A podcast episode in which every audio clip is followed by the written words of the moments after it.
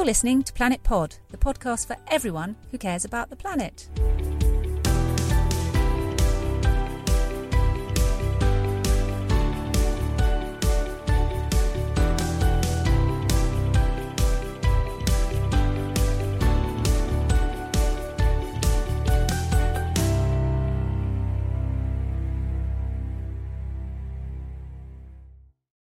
Today we're in Bristol, and I'm delighted to be joined around the table by five very powerful vocal women who have a lot to say. So we're in for a really interesting conversation today. I have Jane Stevenson, who's chair of the Bristol Food Network. Welcome, Jane. Thank you. Sarah Venn, who runs Incredible Edible Bristol. Sarah, welcome. Hi, thank you. Um, Dr. Angela Raffle from the University of Bristol, who also has a public health remit. Angela, welcome. Hello. Jennifer Best, who is director and co owner of Poco, the tapas bar, which has just won Sustainable Restaurant of the Year again. so, welcome, Jen. Hello. And Heather Mack, who runs Feedback, which is around food waste and food scarcity. So, welcome, Heather. Hi. So, as you can see, a bumper crop of um, guests and conversations. And we're really talking about sustainable cities, sustainable food cities, um, how we ensure that food comes into our supply chain and is not wasted, and what we can all do as citizens and campaigners and vocal advocates for food fairness um, across both this city and other cities. But I'd really like to start, if I may, um, with you, Angela, because I think you have some very strong views about this, but you also have a very good historical perspective of where the campaign in Bristol came from around Bristol being a sustainable food city. So, can you just tell us how we got to this point here in Bristol? So it's always easiest to start with yourself because that's what you know about. So I moved to Bristol in 1985. I'm a medic by background. My working life was all to do with cancer and tobacco control, end of life care. And then I got involved in something called the transition movement, which has a rather wonderful philosophy, which is we need to use head, heart, and hands. We need to start with ourselves. If we wait, if we wait for government, it'll be too late. And is that what's driven things like the transition towns? Mm-hmm. Is it that's linked? So we all Yeah. know about Totnes as being Yeah. a kind of glowing example of that. And actually, Bristol had some wonderful sustainability groups going on locally way before the transition movement. Um, and for me, food was, uh, I felt that was very difficult territory. I didn't really understand it. Um, but with a bunch of neighbours, I helped start the Whiteladies Road Farmers and Fair Trading Market, which is now 10 years old and going strong. And that got me interested because I was meeting these farmers and producers. And it struck me that actually our food system is designed around more money changing hands. So we've effectively, without asking anybody if that's what they want, created a system which doesn't care about the natural world, doesn't care about human health, doesn't care about fair livelihoods, doesn't care about every child growing up well nourished. And I just wasn't happy with that. So I got more and more involved, helped with something called Who Feeds Bristol. I spend about half my life now as a volunteer at the community farm, which is a community supported agriculture project, which is based on the premise that there's no point talking to people about the food system, just open a farm and let people come there and let people help grow stuff. And then they go, oh my God, everything on my plate. Do I know who grew it? Do I know if it was Romanian children freezing to death in English fields to give me cheap food? Um, and some of the food you, you look on shelves, you go, I, I don't even know what this is made of.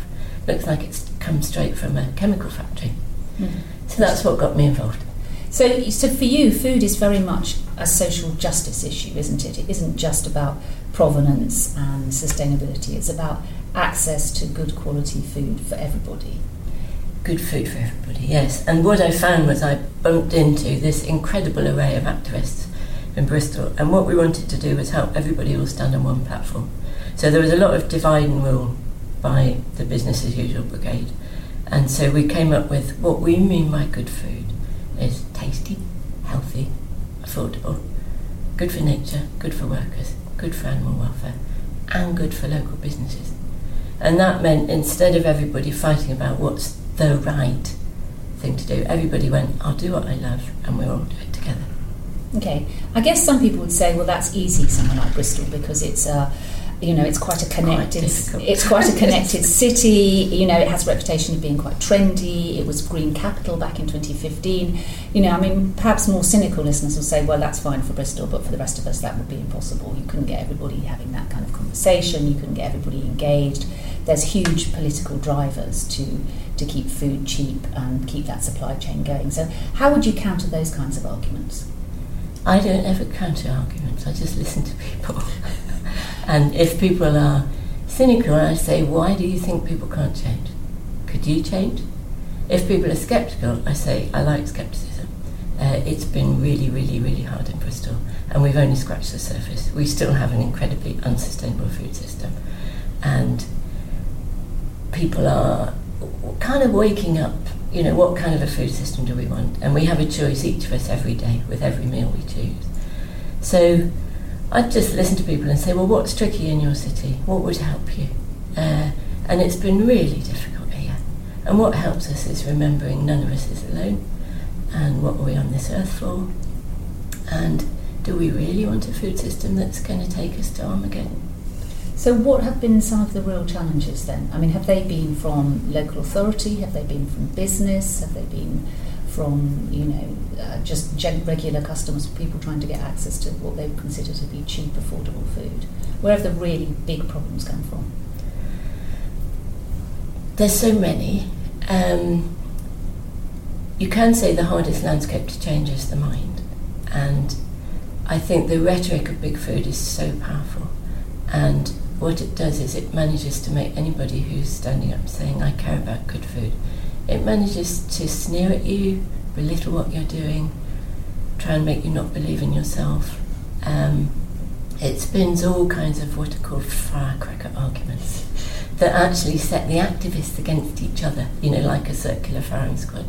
So there's a there's a, been huge challenges around that mindset thing, and then there's also a lot of stuff that's really set in concrete in the infrastructure. So the entire food production and supply system now is taken into corridors owned by multinational corporations.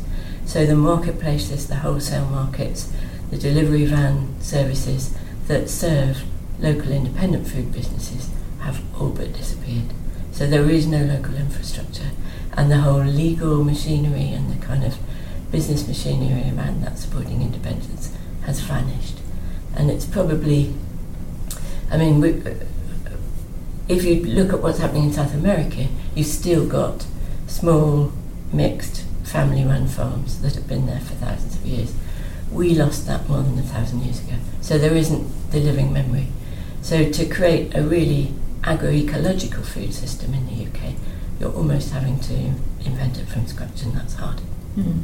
We have to rethink that whole relationship, don't we? And that's partly what, what Sustainable Bristol, the food, Sustainable Food Bristol is all about, isn't it, Jane? I mean, it's that idea of bringing both action and policy and planning together. And the network that, that you chair has been tackling some of those issues that, that, that we've just been hearing about. Um, yes, we are in Bristol. We are a member of the Sustainable Food Cities Network. Um, there are about 55 cities across the country that, that take part in that. And in 2016, we successfully put evidence forward for a silver award. So there are two cities in the country that are at silver, it's ourselves and Brighton and Hove. And we have both been persuaded of the merits of working towards being a gold sustainable food city. So we've been we've been looking at what would that mean?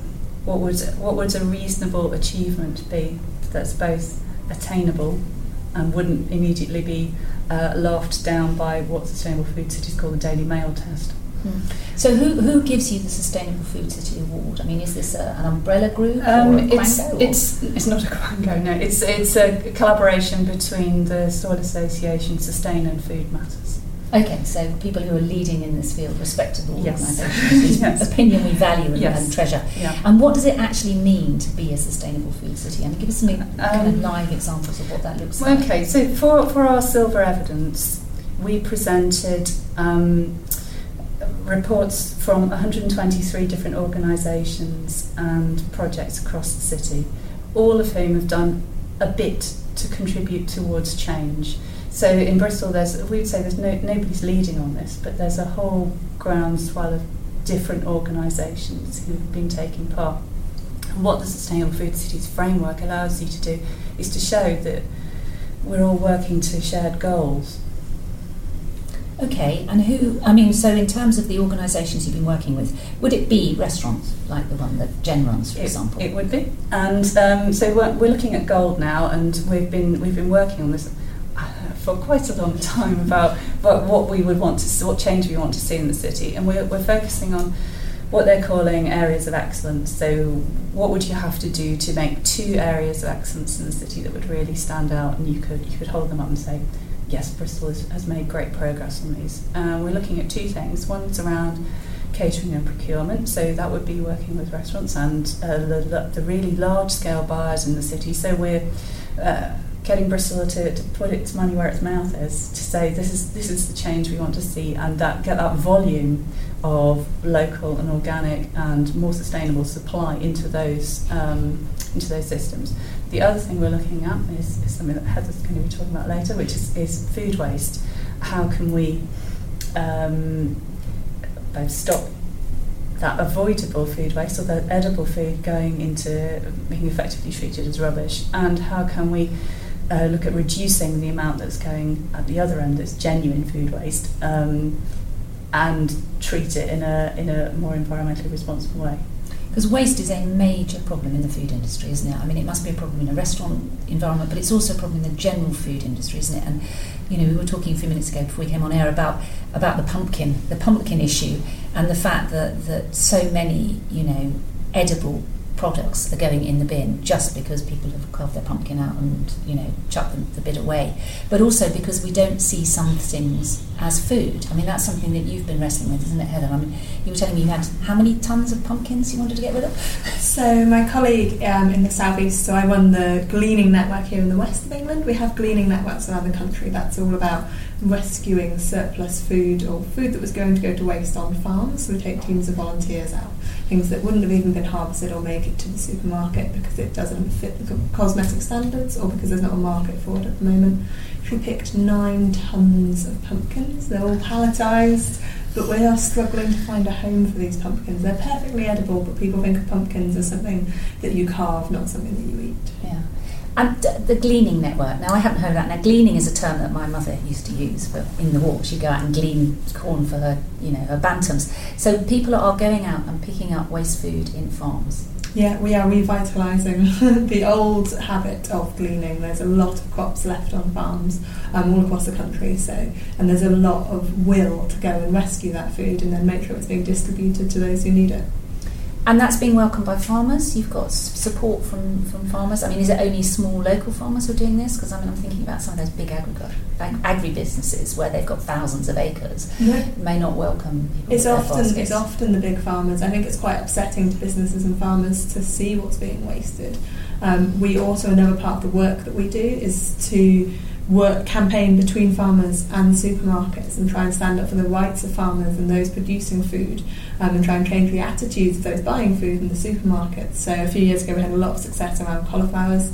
It's deemed that the cauliflowers that year were too small and the supermarkets were not going to buy them. We got a lot of media coverage of all these cauliflowers going to waste um, and two major supermarkets then turned around and started buying them. So we are we are helping out the food system. It's not just about redistributing; it's about rebalancing the food system and finding where it's going wrong and making sure that we kickstart it back into the food is actually being consumed. Yeah, and I think part of the problem, isn't it, that is that we've lost touch with what is and isn't edible and what food should look like. So we've been forced, and I think you probably agree with this, Angela, we've been forced by the big suppliers, particularly the supermarkets, to see food as only something that comes in a certain shape and colour and size. And there's always criticism of the EU that they insisted that we have these types of bananas and these types of cucumbers, but actually that's not true. A lot of that has come from supermarkets, hasn't it?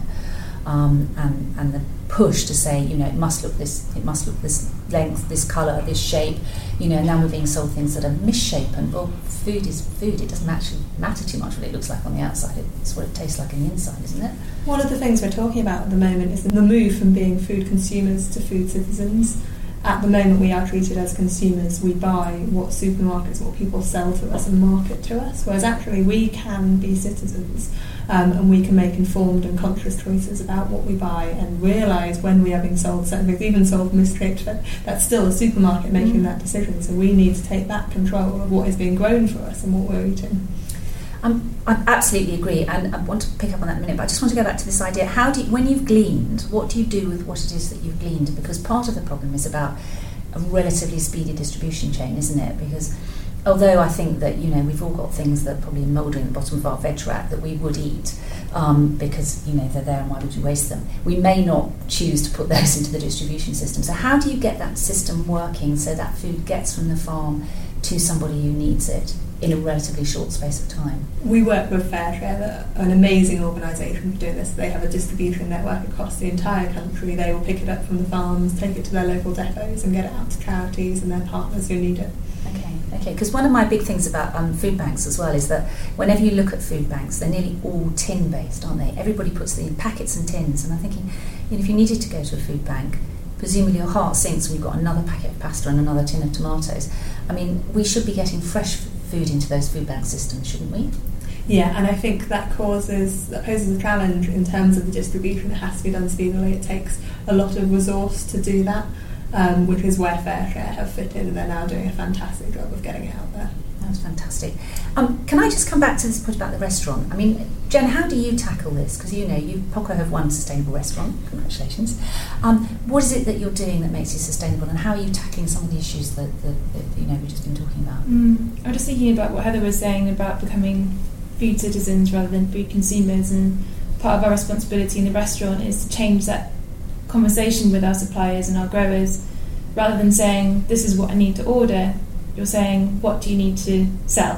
What do you need to get rid of? What have you got glut of that I can buy from you? Because frankly, we can. One of the things we do well is making delicious food. So if there's a lot of something that we can buy from somebody, then we'd love to take it And if it's helping out our suppliers. And it's thinking about not as a business transaction, but it's it's more about sort of helping the local economy. Sure, on an, an economics side, but also in terms of its food security, its um, the environment environmental protection. Mm. We've lost that seasonality thing, haven't we? I mean, that idea that you have a crop all year round, so you can have, you know, strawberries on Christmas Day, and, and, and if you mm. lose the seasonality, you lose the ability to say what's fresh in the market today, what is there a glut of, you know, it's a good year for X, let's make, you know, this kind of pie or this kind of soup. We've, lo- we've lost touch with that, haven't we? Yes, definitely. I think supermarkets have lots to answer for in that respect. I think we've got used to having an enormous amount of freedom and variety in our shopping baskets. Um, but I think we need to get down to the understanding and just get used to the idea of the limitation of our local natural resources. What can we grow at this climate, at this time of year, and really learning about how to make the most of those ingredients. Um, and this is where the veg box schemes are brilliant because you just get delivered exactly what um, if you if you choose like a local seasonal veg box, you you make um, you get used to getting creative with those recipes, just like chefs do when they buy local seasonal food.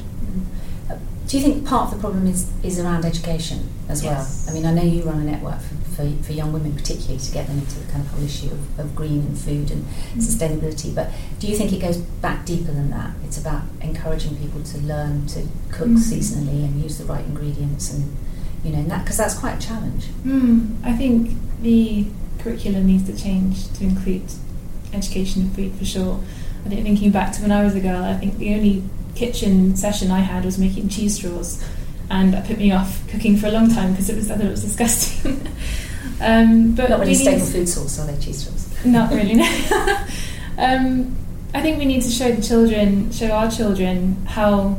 I mean, what you can be pulling out of the soil, take them to places where food is grown, and get them to understand what a beetroot looks like when it's growing, and that when it comes back packed isn't in its natural form. We need to understand the transition and, and what kind of hands have dealt with that beetroot along the way and really get to understand the kinds of people are growing it. Who are they? What they, you know?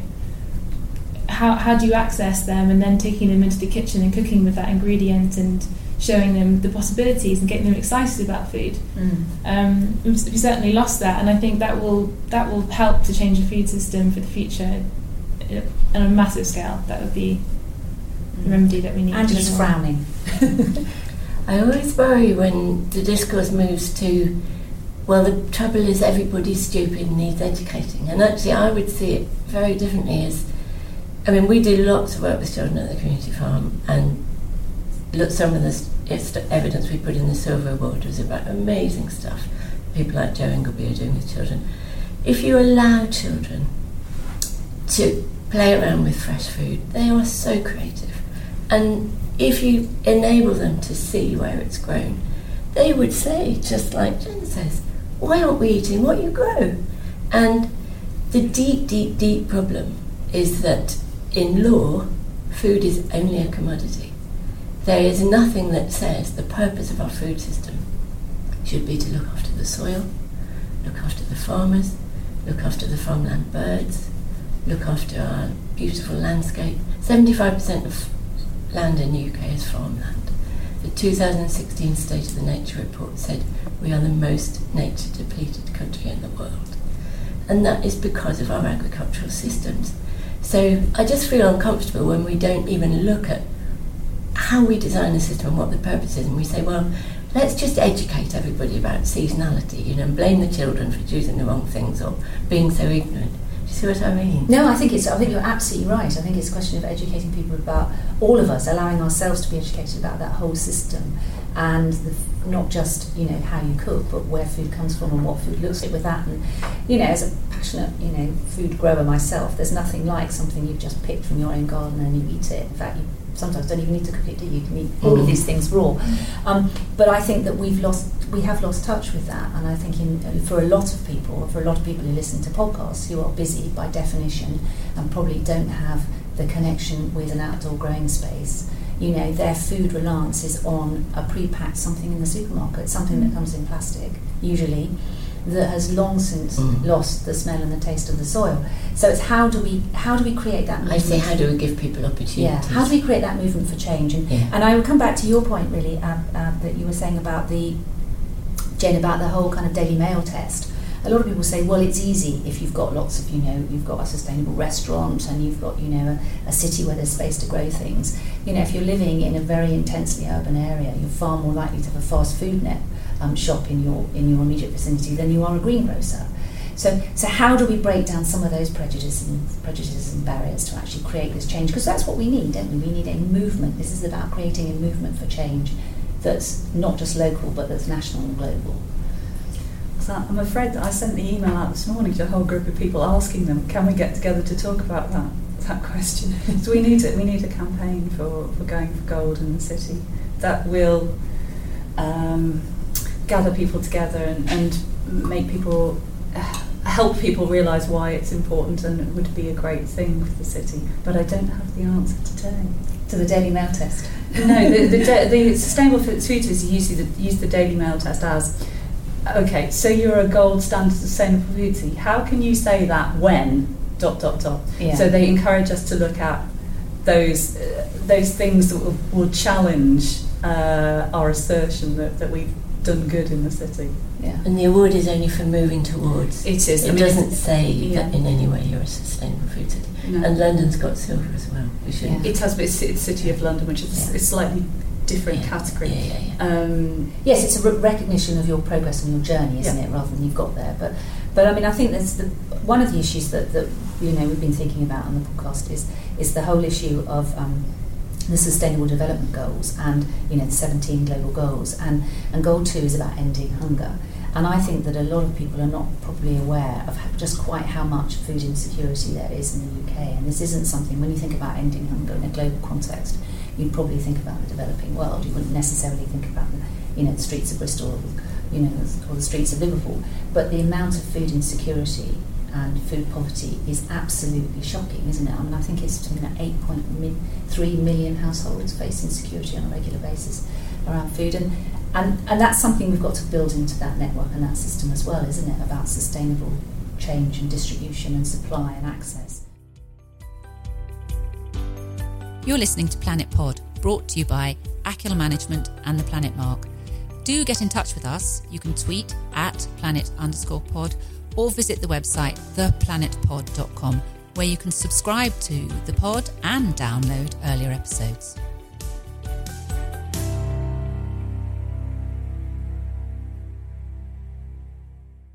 But I, I really wanted to um, to talk a little bit about Incredible Edible because part of what we've been talking about is the fact that you haven't got the access to the growing space. But I think that Incredible Edible Bristol, Sarah, your organisation, has actually given people access to grow things where they wouldn't normally be able to grow them. Is that right? Well, we haven't given them access. We've given them the skills and the support that they need to be able to access that land themselves. So quite, I mean, the way we work is we wait for a community to come to us, and they come to us and they whisper very in a very kind of scared manner. We've got an idea, and we've we've seen this piece of land, and we'd like to make some change. And generally, they're pieces of land that are covered in grotty, horrible stuff, nappies, needles, all the detritus of living in a city. Um, so these are public bits of land. All public pieces of land. So okay. yeah. Um, and and we work with them in whatever way they need. So they might need help to find out who that land belongs to. They might need help to speak to somebody about how they get access to that land. They might they might have already done all that. They might just need some horticultural support. They might need volunteer support. What, whatever they need, we support them to create that thing. What we don't do is we don't throw money at them we work with them to go to actually look at a more sustainable future. So if you're a community group and there's five of you and you live in a in a street and you've got this piece of land across the road, actually can you just all put a tenner in your from your pockets into this project and can we just look at what that can achieve in the first instance before we go crazy creating constitutions and bank accounts and all of that stuff. Let's just actually do what it is that you're setting out to do, which is just making yourself a better landscape to live in. But the idea is this isn't kind of urban guerrilla gardening, is it? No. But this the idea is creating food produce from those pieces of land. Yes. It isn't. It isn't the kind of you know planting them with flowers and. and well, it's about not creating. Flowers aren't important for bees and things. But. Yeah, it's about creating a sustainable, edible landscape. So Okay. that might not look like rows of lettuces because rows of lettuces take quite a lot of time and effort to look after, and often one of the things that people don't have is time. So, you know, we look at what that looks like. So we probably plant more trees and fruit bushes than we do anything else because actually those are sustainable. They work with people's time scales. Um, yeah, so so it's not it's not about yeah, it's not about creating a city that looks like a farm. It's about looking at what an edible landscape really is and how that fits in with people's lives sustainably. And there's no issue with using land that's publicly owned. The council don't. I mean, how, how do you manage all of those kind of? Because this sounds to me like a potentially politically quite difficult thing to achieve. Um, I suppose it could be. I mean, it, it isn't because we have key people at the council that we go and speak to, and we may have key people that we don't. Um, but we, yeah, I mean, you know, that it's that thing, isn't it, where actually. To start with, the council were terrified. They were terrified. They thought we were going to try and grow cabbages all over the city, and that you know it would be a complete and utter disaster. It wouldn't work. It would look awful. Um, my background is in horticulture, and actually, my deep feeling is that, as well as all of this food stuff, we need to be looking at what our cities look like and how they play into our need for nature and all of that conversation. Um, so we're not, you know. We, what we what we tend to say to them is, you know, most of these pieces of land are tiny. You, you know, they are literally just that little bit of land at the end of a street that that generally is covered in somebody's old football boots, and you, you know, and you could plant a tree and three blackcurrant bushes, and that would be it. Um, but we don't just plant food, we do also plant food for pollinators, so we acknowledge the fact that we are not the only population on the planet, and that we also have to be looking at feeding the bees, feeding the pollinators, feeding whatever it is that needs feeding within within our world in order to make our, our food system more sustainable. At one point, somebody said to me that Bristol city centre is at peak bee. Okay, so it's actually doing something. Meaning there isn't enough food, there isn't enough Yeah, forage for the bees that are in the city And does that then translate Because everybody's going, oh, let's a put a, let's you put know, bee on our, on our roof, and I'm thinking about where are those bees going to eat? running in Bristol, So actually, you know, we do quite a lot of work around that, which is quite useful because so at Incredible Edible we believe in the power of small actions. That's our that's our thing. So so for sure, if, if that's all people can cope with, then that's fine, of course, because they've made some change, they've done something that's different. But I think what we have to acknowledge is that once you do one thing, it's a roller coaster. And so you go, I'm just going to go and help with that community project, and, and then you then you start looking at the way you live your life. and mm-hmm. suddenly, you know that y- you've picked an apple from a tree, you're probably not going to go and buy an apple from Tesco's ever again. You know all of that stuff. So I think it's it's almost it's the beginning of a roller coaster for people. So you you know some people come and they their their focus is generally just on that piece of land and the fact that it's a mess and they want to do something with it. Some people come with really heavy, you know, we want to change the world things, and and I am that person. I want to change the world.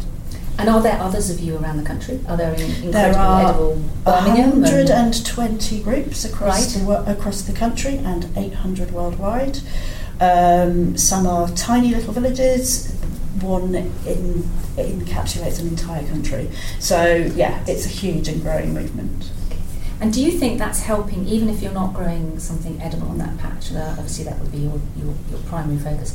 Is that helping change people's relationship with food? Picking up what Heather was saying, because I mean, actually, really, if we're going to stop the food waste thing, we all have responsibilities for that, don't we? We can't just blame the supermarkets, fun as it is, just to give them a bashing. We have to take responsibility for some of those behaviours and attitudes ourselves, don't we? It definitely changes people's thoughts around land use. Right. And I think that's the beginning of the conversation around food. Um, you, you know, we don't do anything until we've looked at the soil, and, and you know that's something that I hold really important because actually it's the bedrock of everything that we we do in life. Without soil, we are nothing. Um, so, so you know that again, it's that beginning of that conversation around looking at things in a slightly different way. Mm, Heather, what would you say to people about their own attitudes to food and food waste? I mean, how can we change that conversation and that dialogue? It's understanding that it all has a value. This is part of the um, what I'll be doing in going for gold attempt is, is looking at this sort of public campaign. How how do we get more people thinking about what do they waste at home and why do they waste it? And how can they just change their behaviours in a small way in terms of how they're shopping, in terms of where they're storing things in the back of their fridge, and do they know what's there? Um, tonight I've got a big event at one of the universities that's exploring some of those ideas of how do you talk to students, how do you talk to young people, how do you change people's habits around food, and also and just really valuing every piece of food more than just perhaps what it costs Mm. in terms of actual money, but it costs a lot of other things. What does it cost the environment? What, what sort of land use was needed for that item of food? And therefore, we should be looking after it and making the most of it. Because a huge amount of the food waste is actually domestic, isn't it? Isn't it isn't necessarily in the chain further up, isn't in the supermarkets, isn't in the distribution. Yeah, a, a large amount of it's domestic, and it is in some ways more difficult because there are more more people, more decision makers to reach out to. So there is work happening with supermarkets. There is work happening with farmers, um, changing the hearts and minds of everyone in the UK to to change their shopping habits and their eating habits. It's a tall order. Yeah, yeah. But restaurants have a huge role to play in that as well, don't they? I mean, and how do you manage, um, Jen, that problem of food waste in a in a restaurant environment? Because you can't always predict how many people are going to come through the door every night. So, Yeah, that's an ongoing challenge day to day. Um, I suppose we're quite lucky in the sense that we're quite small, so we can't actually t- order too much food. We have to sell what we have in our fridges each day and order things fresh because we, we just can't store it. Um, but it is always a challenge to, to predict that. Sometimes you need to run out of the food, and that's what happens. And I think that's that's part of the biggest challenge of that is explaining that to customers who want something and can't have it. We're used to just getting exactly what we want when we when we want it, um, and how to sensitively explain explain that as a, as a service to say, um, I'm ever so sorry we couldn't get any fish today because the weather hasn't been good enough. We get all our fish from day boats, etc. Um, rather than being it being a lecture, you're trying to sort of share the experience of, of us as a business trying to do the right thing. Um, but that's about that relationship again, isn't it? Because the thing that things are not available on 24-hour supply whenever you happen to want them in any form. If you're going back to that relationship about you know seasonality and the, the you know food in the food system, you know there are going to be days where there just aren't any fish, or there are you know, or you couldn't get any apples because you know, or whatever it was. You know, there mm. will be days like that. So it's actually how you educate in inverted commas, Angela, how you educate people to have a different relationship with, with that kind of purchasing relationship. But you're a business and you need to make money and you need to get customers through the door. So so that must be a double challenge. Really. Yeah, certainly. And I think the other sort of element of food waste is also to do with preparation waste as well in the kitchen. How are you dealing with the food that you're pre- preparing, the food that you're cooking? Um, and so we adopt a root to tail, sorry, root to fruit and nose to tail policy. Um, and that means making the most of the whole vegetable, making the most of the whole animal as well. So you're not just buying in sort of fillets of a certain type of meat. You're as as much as we can buying as large a part of the animal that we can and cooking everything down and making the stock with the bones. And but we've done things with trotters, pigs' tails, pig's nose, pig's ears. All sorts. Yeah, Um, there used to be a phrase when I was a kid that the only thing you waste on a pig is a squeak. Exactly, exactly. And we have lost that, and I think we're just so used to buying things um, in separate bits and packaging and that kind of thing. And I think that the other part of the challenge is getting over that that sort of squeamish element of mm, I don't think I really want to eat offal because it's a bit icky. Um, but presenting it in a really delicious and nutritious way and sort of changing people's perspective on that is, Yeah. is um, something that we have a lot of fun with, but obviously sort of treading that line quite sensitively. Yeah. I really just want to go back to this issue of, of justice, though, social justice, because I think that, that, that, you know, and perhaps that's the argument, the Daily Mail argument sorted, is that actually this isn't just an issue for people who possibly have, you know, the choices to eat in very good restaurants and have high disposable incomes and can choose to, you know, cook and spend time. It's actually about everybody having access to something which is a fundamental right, which is decent quality food you know, statistics around malnutrition in, in the NHS, I think it's something like 12 billion pounds a year treating malnutrition. Now, I was pretty shocked when I read that because I wouldn't normally have thought that we had a problem with malnutrition in the UK. So clearly we do. Something's gone fundamentally wrong. So, so how do we get that shift, that mindset shift with people who are in positions of power, with influence and policy? How do we get people to think about food as a social justice issue? If you look at something like tobacco, so the first real evidence that the lung cancer epidemic in men was because of cigarette smoking came in the late came around 1950 and it took till 2005 to say workers should be allowed to breathe air in the workplace which doesn't have 70 card carrying carcinogens in it? And the work we did behind the scenes to get to the point where the public accepted the smoke free legislation was all about changing culture. And listening to Jen, Heather, Sarah, Jane today, and yourself, we're talking about culture change. And we need to understand how we as human beings are put together, how our deep, deepest feelings and motivations work. And so, what we've been doing in Bristol is gently, kindly, lovingly changing the culture. So, 10 years ago, if you went into a restaurant and asked the staff, Oh, where did this meat come from? They would just regard you as a complete nuisance. Whereas now, that's a really all, all right question. Um, and so, a sense of love for the workers, love for the land, love for farmland species as a motivation is what can change culture, and it's happening. Starting to happen in Bristol. It's starting to happen all over the world. And if people, I think if we wait for people in power, we'll wait forever. And it's, it, it's important to recognise the subtle mass media forces that are being used to kind of make us retreat when actually we're trying to make a change. And often they use an argument that, oh, well, it's just ripping you off. And actually, I had a really good conversation with the man who founded Poco Restaurant, and we were we were imagining a transparent finances restaurant association. Mm-hmm. So, you, and the same at the community farm. So we show people our books. We show people what we're paying our staff, what we're paying our suppliers, what it actually the true cost of producing that food. So you're not being ripped off when you choose that.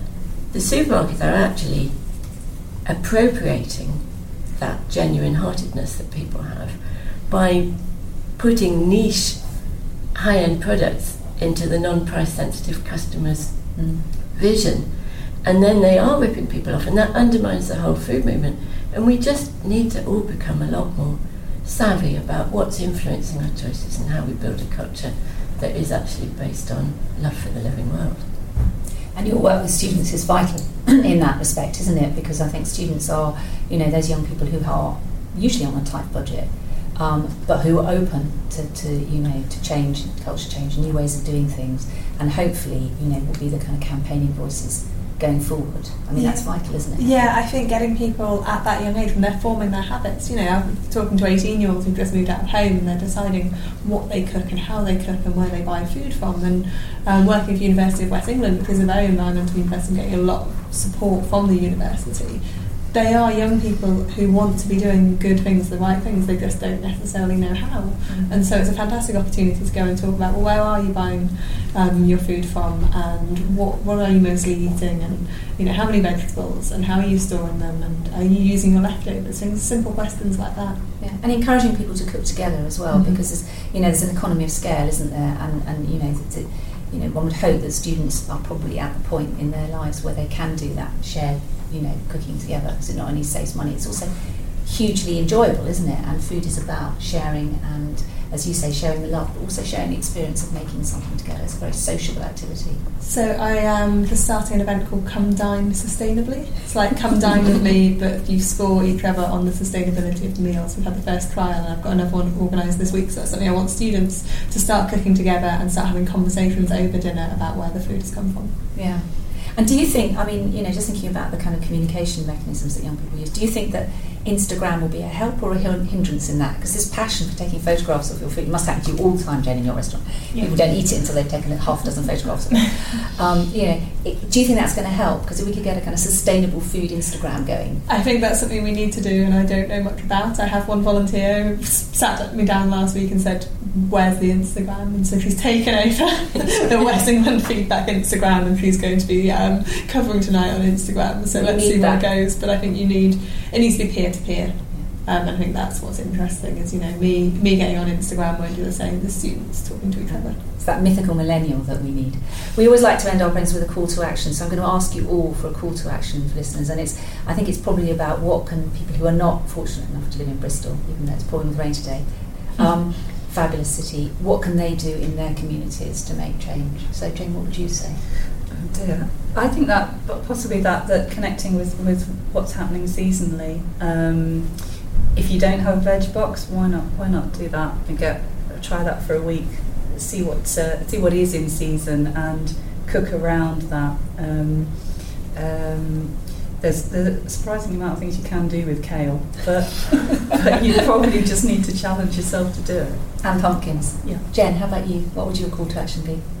Um, well, I guess coming from the perspective of a restaurant, maybe a call to action to get people to hold whether hold the people accountable where they're going to eat. So uh, do ask the questions: where is the meat from? And it's not a nuisance. It's it is a, a important reflective question, and to kind of debunk the um, taboo around a more sustainable uh, purchasing policy being more expensive because you do save money by buying local seasonal produce and you're also helping the environment. So asking those questions is very important. Thank you.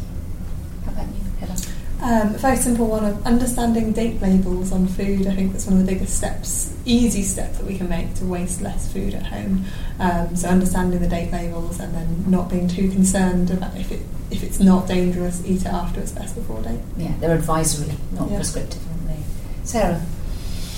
So I think that there is, as Angela says, that all of this media stuff, and you know, and, and I think my, my call to action to anybody is never think you can't make a change. Um, if it's the tiniest change in your life, it will just be the beginning of something. So you know, even if it's something as simple as growing a tomato plant outside your front door and remembering it to water it every day, do that because that's the start of your change. Yeah, we always say on the pod that you, many small steps make great strides. And Angela? For me, what started me, because as a student we were all brown rice and vegetables, and then the food industry brought out Real Men don't eat quiche, and brown rice and sandals became a term of abuse. And without even realising it, as a kind of busy doctor with little children, I thought it was beneath me to cook. My time was far too important. And it was a challenge to actually spend a week only buying stuff from a 100 mile radius, non packaged. So we did it as a family. And then we went, oh my God. So what we did was we took our normal supermarket shop. As a family, we sat down, we just looked at every item and went, why on earth are we buying this? Yeah. And that was the start for us. Yeah, engage that family in that conversation. thank you all so much. It's been fascinating, and, and I hope that um, listeners will take Bristol's example and see if we can roll this out so we have a sustainable food country, not just a city. And lots of cities are doing great stuff and lots of we cities really are going mustn't to, yeah, absolutely. And if you're out there and you're listening and you're from somewhere else that's a city, whether you're you know bronze or silver, uh, or not even on that journey yet, then get in touch because we'd love to talk to you. Thank you. You've been listening to Planet Pod with my guests Jane, Sarah, Angela, Heather, and Jennifer. You've been listening to Planet Pod, brought to you by Akil Management. Join us next time when we talk about future smart cities.